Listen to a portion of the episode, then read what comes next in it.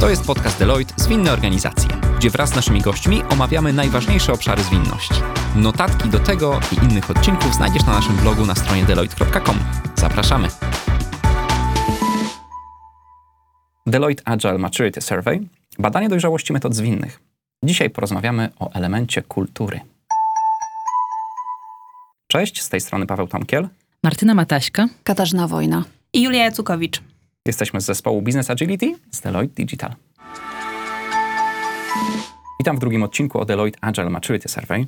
E, Dzisiaj jesteśmy w całkiem sporym gronie. Cześć dziewczyny. Cześć. Cześć. Cześć. Będziemy się skupiać na elemencie kultury z samego badania. Ale gdyby ktoś nie słyszał pierwszego odcinka, to może możemy zacząć od tego, czym w ogóle jest Deloitte Agile Maturity Survey. Deloitte Agile Maturity Survey to badanie dojrzałości podejścia zwinnego wśród organizacji działających w Polsce. W badaniu wzięły udział organizacje rep- reprezentujące sektory technologii e, i IT, bankowości i usług finansowych oraz wielu innych e, branży. E, mamy organizacje różnych wielkości, od organizacji liczących ponad 5 tysięcy pracowników do niewielkich startupów liczących kilku, zaledwie kilku pracowników. Mhm. No dobrze, to powiedziałaś, że to jest badanie dojrzałości metod zwinnych. Powiedziałaś też trochę o tym, jakby kogo badaliśmy, jakiej wielkości organizacje. I powiedziałaś też, że to tylko polski rynek, tak? Tak. Okej. E, m, Dlaczego to robiliśmy w ogóle? Chcieliśmy dowiedzieć się kilku rzeczy. Zajmujemy się na co dzień wspieraniem transformacji zwinnych i pracą z zespołami, z zarządami, z kadrami menedżerskimi e, w organizacjach w Polsce głównie, nie tylko, ale e, głównie w Polsce. Mm, I chcieliśmy się po prostu dowiedzieć, jak wygląda po iluś latach wdrażania różnych metodyk na polskim rynku, jak wygląda w tym momencie stan agility. Tak, po tych latach transformacji, które już pewnie w każdej firmie, wydaje mi się, że każda firma już ma jakieś skojarzenie ze słowem Agile Transformation.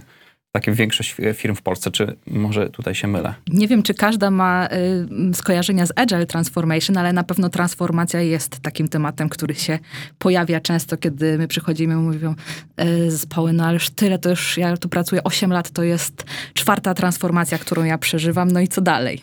No i w zasadzie chcieliśmy się trochę dowiedzieć, no, w, jak- na jakim etapie jesteśmy tej zwinności w naszym kraju. Mhm. Już wspomniałem na samym początku, że teraz będziemy się skupiać na kulturze, ale kultura to takie bardzo szerokie słowo. Jak to definiujemy? To znaczy, co rozumiemy przez obszar kultury w tym badaniu konkretnym? Dobrze, że to podkreśliłeś, że to jest bardzo szerokie słowo. E, Skupiamy się przede wszystkim na kulturze organizacyjnej, e, czyli jest to e, taki element organizacji, e, który mówi o tym, jakie normy, jakie zasady są w tej organizacji, jakimi e, tymi normami, zasadami kieruje się organizacja. Zasady i normy nie do końca są zawsze widoczne. Mhm. Poniekąd możemy je zobaczyć na, mm, w różnych dokumentach. Kiedy przychodzi nowy pracownik do organizacji, to zapewne otrzymuje taki zestaw norm i zasad, dzięki którym można powiedzieć, że ten pracownik należy do naszej, e, do naszej ekipy, jest, i jest w naszej kulturze. E, Na przykład takie coś jak pomagam inno, innym osiągnąć sukces. Jest to pewien, pewna norma, pewna zasada, którą, które firmy przyjmują i uznają jako taką, którą chcemy stosować. To będzie coś widocznego. Natomiast to, w jaki sposób później taka zasada jest realizowana, mm, to jest właśnie ta kultura. Czy to jest realizowane właśnie dokładnie w taki sposób, że za każdym razem, kiedy ktoś mnie prosi o pomoc, to ja pomagam wszystkim tym osobom e, w odniesieniu tego e, sukcesu w, pomocy, czy właściwie robię to w jakiś sposób selektywny. Więc z jednej strony mamy elementy, które są e, widoczne i możemy o nich przeczytać, a z drugiej strony te rzeczy niewidoczne, których, które stanowią tak naprawdę ten cały kor kultury. Na tym nam zależy, żeby organizacja w tej warstwie niewidocznej przejawiała te aspekty kultury, które chce mieć w swoim zapleczu kulturowym. Mhm. Często też mówimy o mindsetie zwinnym, tak? To jest coś, co się bardzo często pojawia. Sposób myślenia czy wartości, które, e, które e, w organizacji są na przykład deklarowane, niekoniecznie są w ten sposób realizowane. To zależy bardzo od ludzi, od tego, jakie mają wsparcie swoich liderów. Więc tutaj też chcieliśmy zobaczyć, czy w ramach tej transformacji, e, czy tam transformacji zwinnych, czy te wartości, które deklarują organizacje, rzeczywiście są później przejawiane i później wspierane przez liderów. Ale to y, ciekawe to, co podkreśliłyście, że jakby ta deklaratywność tego, co jest na ścianach. Sam pracowałem kiedyś w firmie, gdzie mieliśmy na ścianach hasła innowacyjność, empatia i tym podobne. Kiedy mówicie o tym, że to jest jedno to jest to, co jest spisane, a drugie to, co jest kultura, która się dzieje, którą możemy faktycznie zobaczyć, e, to jak to mierzyliśmy? W sensie, jak jesteśmy w stanie, wiesz, zobaczyć niewidoczne? I to jest bardzo dobre pytanie, e, bo właściwie mm, nie ma takiego jednego wskaźnika, który by mierzył kulturę organizacyjną. E, możemy szukać również różnych wskaźników liczbowych, ale pewnie nie znajdziemy ich zbyt wiele, dlatego że kultura jest pewnym tworem abstrakcyjnym. Stąd wskaźniki, które, mm, które możemy stworzyć, opierają się o pewne wartości umowne. E, I takie wskaźniki tworzymy najczęściej, gdy chcemy zmierzyć tego typu zjawiska. Mhm. Możesz podać jakiś przykład?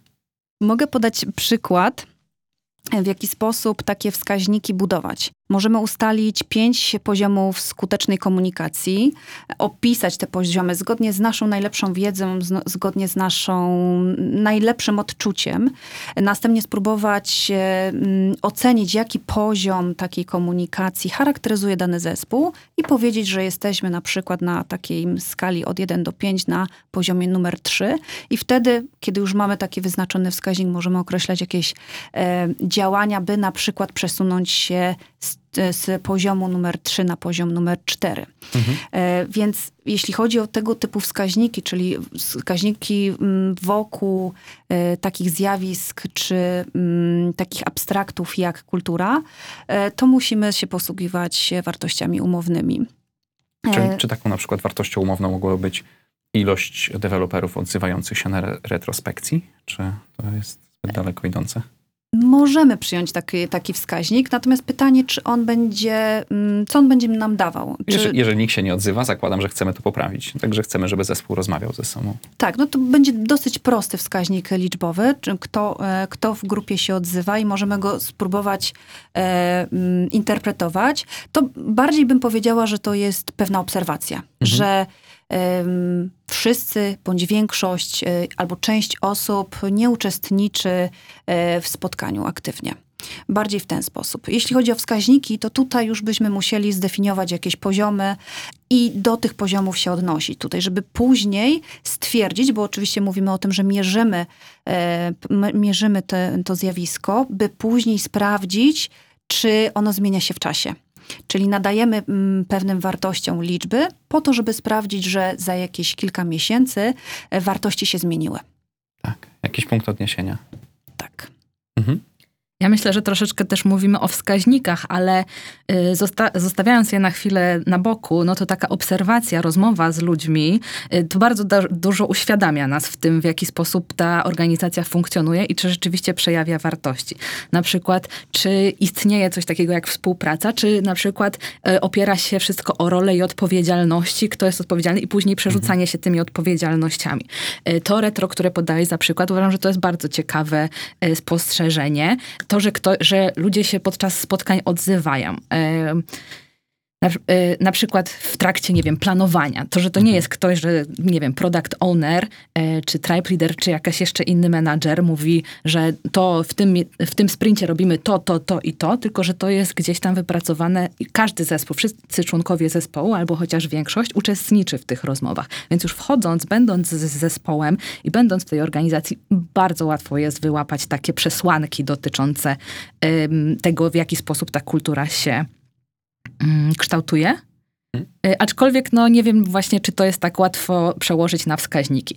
Natomiast to, w jaki sposób my chcieliśmy zmierzyć, jaki, jak ten y, poziom kultury się odnosi, no to przyjęliśmy sobie kilka obszarów, które chcieliśmy zbadać, zobaczyć. Na przykład chcieliśmy y, dowiedzieć się, czy liderzy kadra zarządzająca, menadżerowie wyższego szczebla wspierają transformację zwinną swoimi działaniami. O to pytaliśmy na przykład w naszym e, badaniu.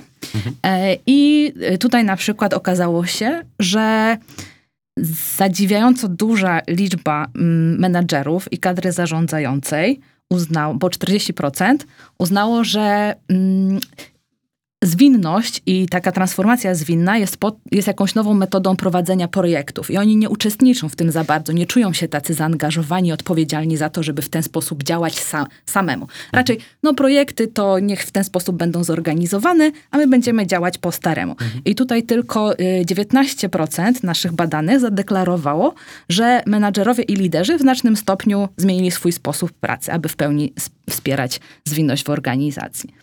To jest jeden z takich aspektów, o których e, rozmawialiśmy. Tutaj mi się nasuwa w sumie takie pytanie teraz, bo tego chyba jeszcze nie powiedzieliśmy. E, Z kim przeprowadzaliśmy te rozmowy? Czy my pytaliśmy menedżerów, czy też pracowników, którzy z nimi pracują? To, to jest bardzo do, dobry punkt. E, Pytaliśmy, przede wszystkim e, nasze badanie e, było ankietą, więc było wysłane do, do wszystkich ludzi na wszystkich poziomach organizacji i takie też informacje zebraliśmy, tak? To badanie było później pogłębione, bo również przeprowadzaliśmy wywiady właśnie z przedstawicielami em, kadr zarządczych, ale główna oś tego badania i nasze wyniki, które, e, które pokazujemy w, w raporcie, dotyczą e, przekroju całej organizacji. Okej. Powiedziałaś o pierwszej rzeczy, na której się skupialiśmy. E, Co jeszcze? Co jeszcze zbadaliśmy? Jeśli chodzi o zaangażowanie liderów, pytaliśmy również o to, czy w jaki sposób odbywa się transformacja. Czy jest to jakaś globalna transformacja, która wychodzi właśnie z poziomu leadershipu organizacji, która dalej jest kaskadowana w organizacji, czy raczej te działania pojawiają się oddolnie w różnych e, segmentach organizacji, w różnych obszarach i później są windowane czy krzewione na inne obszary. Mhm. Mm, I tutaj okazało się, że liderzy najczęściej są częściowo tylko zaangażowani w transformację. 43% ym, ankietowanych odpowiedziało, że właśnie to zaangażowanie jest jedynie częściowe, a głównym motorem, czyli głównym tym punktem, e, motorem działania i mm, tworzenia transformacji, e, 17% ankietowanych w ten sposób. Aha, czyli że liderzy tylko w 17% naszych odpowiedzi jawili się jako ten główny motor zmian. Dokładnie. Okej. To chyba niedużo. No dobrze, a, a co jeszcze? Co jeszcze zawarliśmy w raporcie?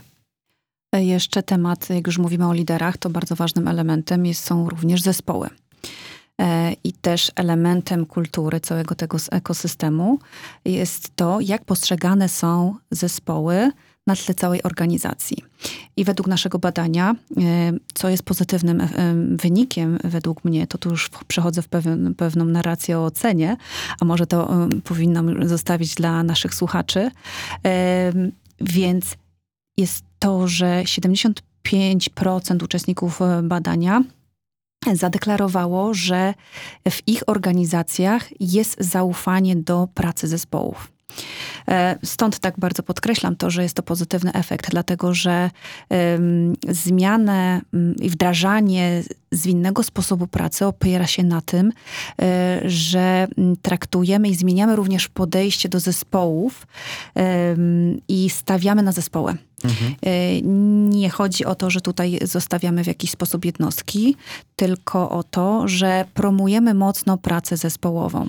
W związku z czym, jeżeli mamy taki wydźwięk z tego badania, że e, jest duże zaufanie do zespołów, to możemy powiedzieć, że jest to bardzo dobra baza do tego, żeby, e, żeby dalej iść do przodu w kontekście transformacji, ponieważ to jest pewna, mm, pewna baza do tego, by taka organizacja mogła sięgać po coraz e, wyżej wiszące owoce, jak się mówi, mm, w kontekście transformacji, usprawniania sposobu pracy, usprawniania również procesów w firmie. 75%. Sporo. Sporo. Też ważne, e, żeby dodać, że tu jest właśnie takie poczucie tego zaufania, tak? Czyli ja jako część zespołu czuję, że e, organizacja ufa w moje kompetencje i dzięki temu mam też pewną autonomię, decyzyjność w tym, że to ja wybiorę, będę najlepiej wiedział i wybiorę odpowiedni, mm, odpowiedni kierunek działania dla mojego zespołu, Tak. dla te- produktu, który rozwijam. Mhm. Tak, w transformacji bardzo ważne jest to, że zmienia się rola zarówno zespołów, jak i liderów. E, Zespoły przyjmują e, coraz większą decyzyjność, e, mają coraz większą autonomię, e, decydują zarówno o podziale zadań, jak i o e, najlepszym sposobie na realizację celów. E, Zmienia się także rola liderów, którzy e, nie są tak dyrektywni, e, nie mówią zespołom e, dokładnie w jaki sposób oczekują e, realizacji pewnych zadań, ale wyznaczają kierunki, pokazują cele i zapewniają możliwości. e, możliwości e, dobierania najlepszego sposobu prac, e, ale również możliwości e, samorozwoju. Rozwój w zespołach to jest e, kolejny temat, który badaliśmy w naszej ankiecie. Ważnym elementem zwinnej kultury jest to, aby zespoły miały możliwość samodoskonalenia. E, I tutaj tak naprawdę e, ważne są dwa aspekty. E, Pierwszym z nich jest taka otwartość w rozmowach o porażkach, o tym, co poszło nie tak, po to, aby wyciągnąć wnioski, aby pomyśleć o tym, w jaki sposób możemy pracować efektywniej, w jaki sposób możemy usprawnić nasze procesy, doskonalić stosowane narzędzia, czy zmienić coś w naszej kulturze tak, e, aby w kolejnych, e, w kolejnych cyklach wytwórczych pracowało nam się lepiej. E, Także jest ta, ważna jest ta otwarta komunikacja również o porażkach, a może nawet szczególnie o porażkach. Ważne jest również e, szukanie okazji do rozwoju w zespołach. Tutaj e, ze strony liderów ważne jest to, by te możliwości e, zapewnić. A co rozumiemy przez rozwój? Czy to jest, wiesz, certyfikacja, wysłanie pracownika na szkolenie czy konferencję, czy...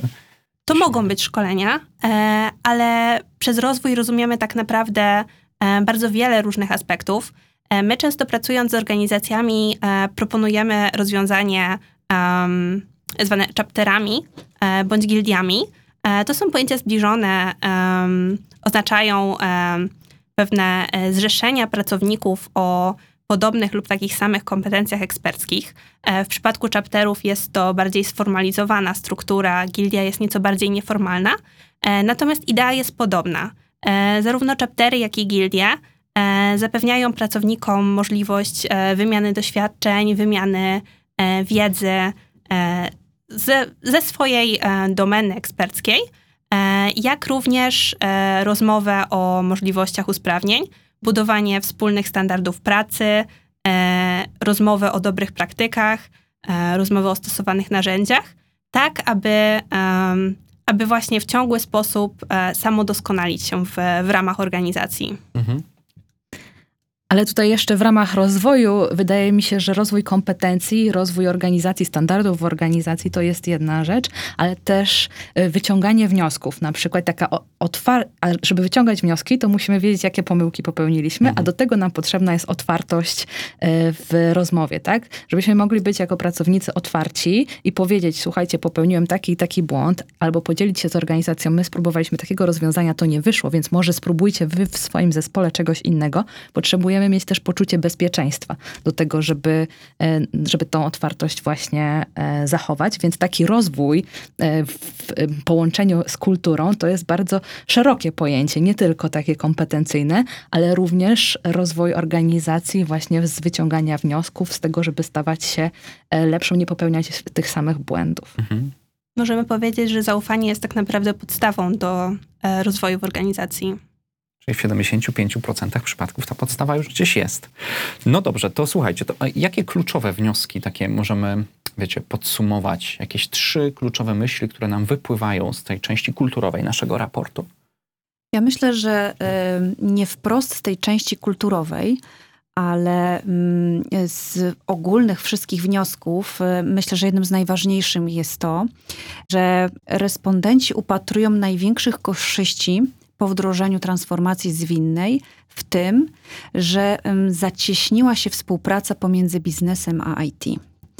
Bo to jest wprost powiedziane o tym, e, że teraz ze sobą zaczynamy współpracować w organizacji. Mhm. Czyli o kulturze pracy, o kulturze współpracy, e, o tym, że e, zaczynamy patrzeć e, na siebie jako my, jako zespół, czyli podkreślamy ponownie, że, że jesteśmy jednym zespołem, a nie jesteśmy osobnymi jednostkami, osobnymi działami.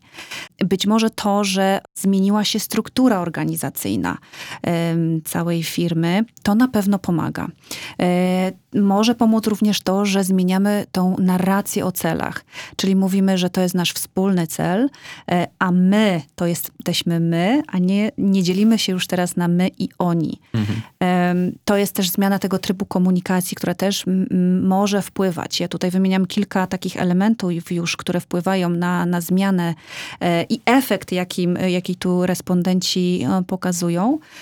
Natomiast to, to jest jedna, moim zdaniem, z jedna, jedna z najważniejszych korzyści, którą zauważają respondenci i które my również m, staramy się podpowiadać przy tym, e, gdy rozmawiamy o tym, e, co dobrze jest uznać jako cel transformacji. Mhm.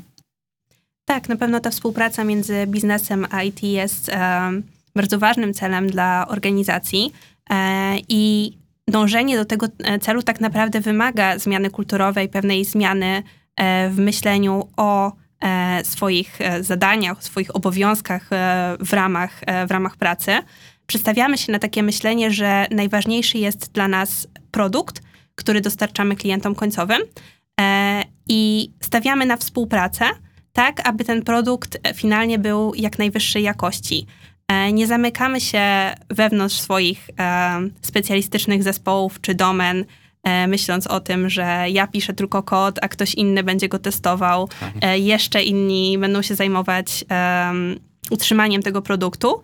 E, Myślimy o tym, że to właśnie współpraca między tymi wszystkimi kompetencjami pozwoli nam osiągnąć e, ten nadrzędny cel, czyli dostarczanie jak najwyższej jakości usług i produktów. Ale to, co mówisz, ta współpraca i to takie zrezygnowanie z przerzucania się odpowiedzialności trochę wypływa z tego, co już wcześniej teraz e, już, już powiedziałyście, o tym zaufaniu, ale też o tym uczeniu się na błędach. To znaczy organizacja musi być otwarta na uczenie się na błędach, bo kiedy jest otwarta na błąd i możesz się do tego błędu przyznać i jesteś, czujesz się w tym bezpiecznie, to nie musisz zwalać winy na nikogo innego, tak? Bo nagle nie ma szukania winnego, tylko nauczmy się wspólnie. Ciekawy element. Ciekawy element. W ogóle fajne e, to, to, co powiedziałaś, e, Kasia, że zapytałem cię o główne wnioski, ty mówisz współpraca między biznesem a IT. Myślałem, że trochę odejdziemy od tematu technologii IT i zwinności konkretnie w IT, ale widać, że to ciągle jest to, co wypływa. To, co wypływa w tych odcinkach.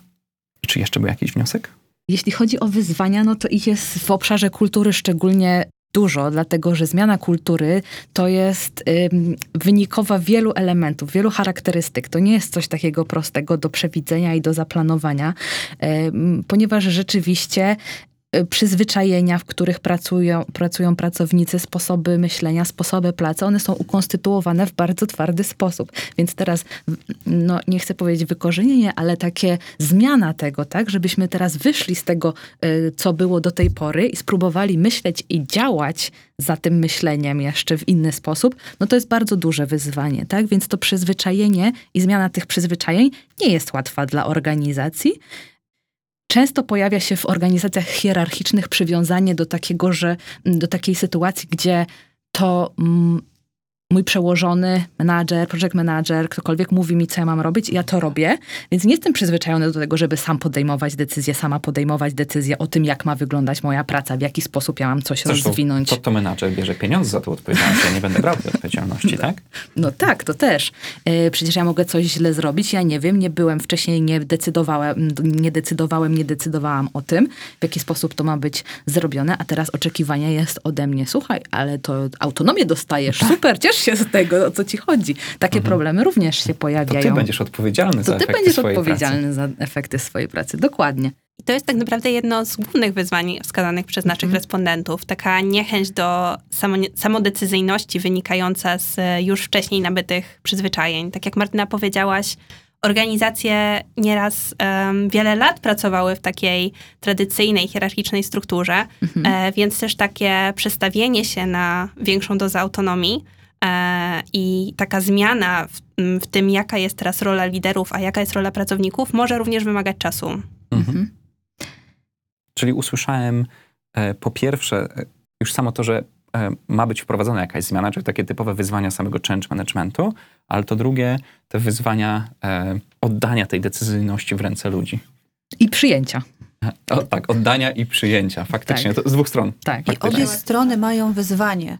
Zarówno liderzy, żeby trochę oddać e, tej odpowiedzialności, bo też e, przez lata byli przyzwyczajeni do tego, że oni powinni być odpowiedzialni za pracę i to oni delegują, ale oni ostatecznie są odpowiedzialni, czyli tu mamy jedno wyzwanie ze strony liderów, a drugie wyzwanie ze strony pracowników, żeby przyjąć tą odpowiedzialność i żeby em, oni brali sprawy też w swoje ręce, bo znowuż byli przyzwyczajeni przez wiele lat, że otrzymują instrukcje konkretne i dokładnie od, e, od swoich przełożonych.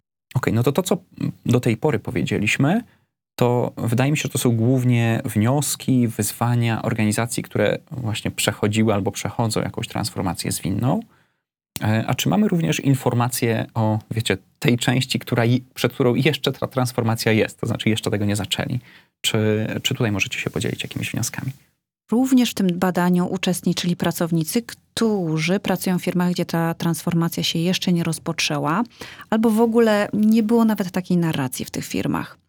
E, I tam spośród wyzwań, e, które stoją w tych organizacjach, które powstrzymują tę organizację, e, czy te organizacje przed transformacją, czy wdrożeniem metod zwinnych, jest trudność ze zmianą kultury i przyzwyczajeń. Spośród wszystkich e, podpowiedzi, które, czy wariantów, które mm, otrzymali respondenci, wybrali właśnie te, Mhm. czyli zmiana kultury i przyzwyczajeń. To jest ciekawa sprawa, e, dlatego że jest wśród, wśród pracowników tych firm takie poczucie, e, że kiedy zaczniemy naszą organizację zmieniać, to największym wyzwaniem będzie to, żeby właśnie oduczyć ludzi pewnych zachowań.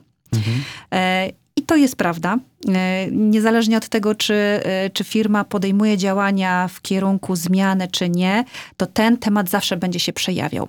E, Będzie się przejawiał również w organizacjach, które przechodzą transformację, bo będzie też tak, że chcemy przejść na wyższy bieg, czyli znowuż usprawniamy jakąś część organizacji, zmieniamy gdzieś sposób pracy w mniejszym, większym zakresie, to znowu będziemy potrzebowali oduczyć się wcześniejszych zachowań i sposobów pracy na rzecz nowych. To jest e, rzecz, która będzie e, obecna zawsze I na każdym etapie. i na każdym etapie. E, Więc tutaj z powodzeniem respondenci identyfikują to, to wyzwanie jako obecne w swojej organizacji. I teraz pytanie do liderów, do pracowników, czy idziemy w tą stronę, że jednak e, próbujemy razem, razem przez to przejść, bo tylko w takiej opcji myślę, że jest to em, najbardziej skuteczne, kiedy liderzy wspierają pracowników w tej zmianie i też pracownicy, którzy e, w jakiś sposób odczytują, czy, mm, czy idą za instrukcjami liderów, bo to jednak liderzy prowadzą w dużej mierze e, transformację i prowadzą ludzi, którzy są aktywnie zaangażowani w, tym, w tą zmianę. A z waszego, właściwie z naszego, z naszego doświadczenia projektowego, bo mówisz, że to jest największe wyzwanie, zmiana, oduczenie e, tej istniejącej kultury, ta, która jest teraz w organizacji. Jak z naszego doświadczenia można to ułatwić organizacji? Jaki jeden taki tip możemy dać tym, którzy nas teraz słuchają i są w trakcie transformacji albo planują transformację? Wytrwałość. Wytrwałość? I cierpliwość.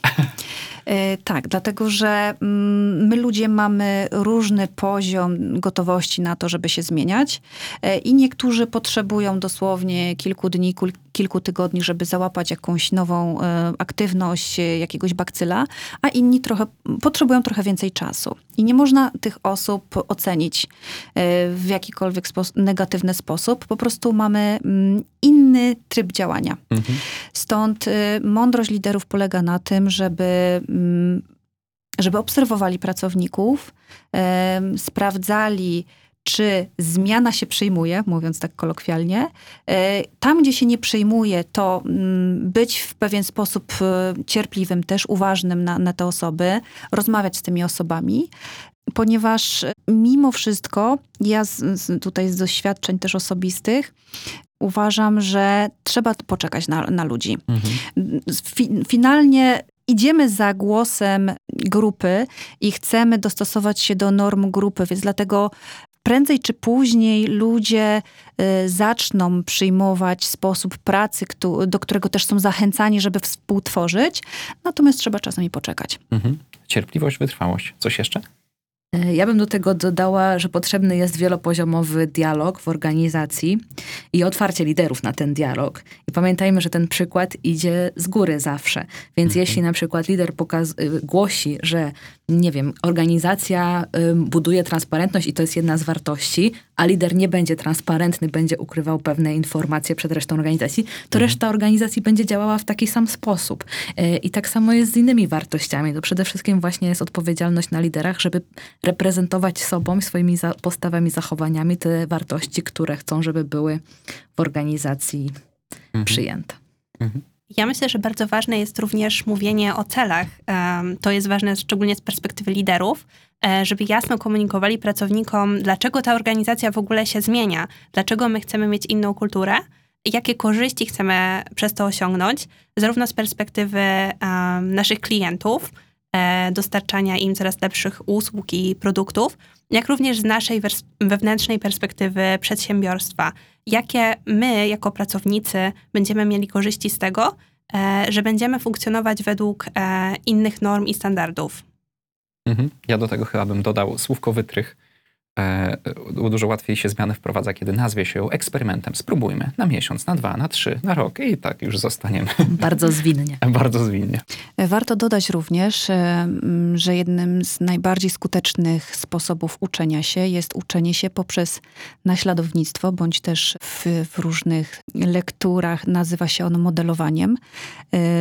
Za każdym razem, kiedy widzimy, w jaki jaki sposób ktoś się zachowuje i mamy możliwość również zobaczenia tego w sposób bezpośredni, e, dużo szybciej mm, powtarzamy takie zachowania. Stąd tak bardzo ważną i istotną rolą jest rola liderów, którzy zmienią swoje zachowania w postaci tego, że w inny sposób będą zajmować się swoimi zadaniami.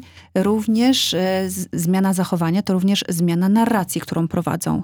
E, Więc w taki sposób, jaki, w jaki sposób lider mówi o celach, mówi o zespole, mówi o firmie, w taki sam sposób automatycznie pracownicy przyjmują podobną narrację i w ten sposób budujemy kulturę.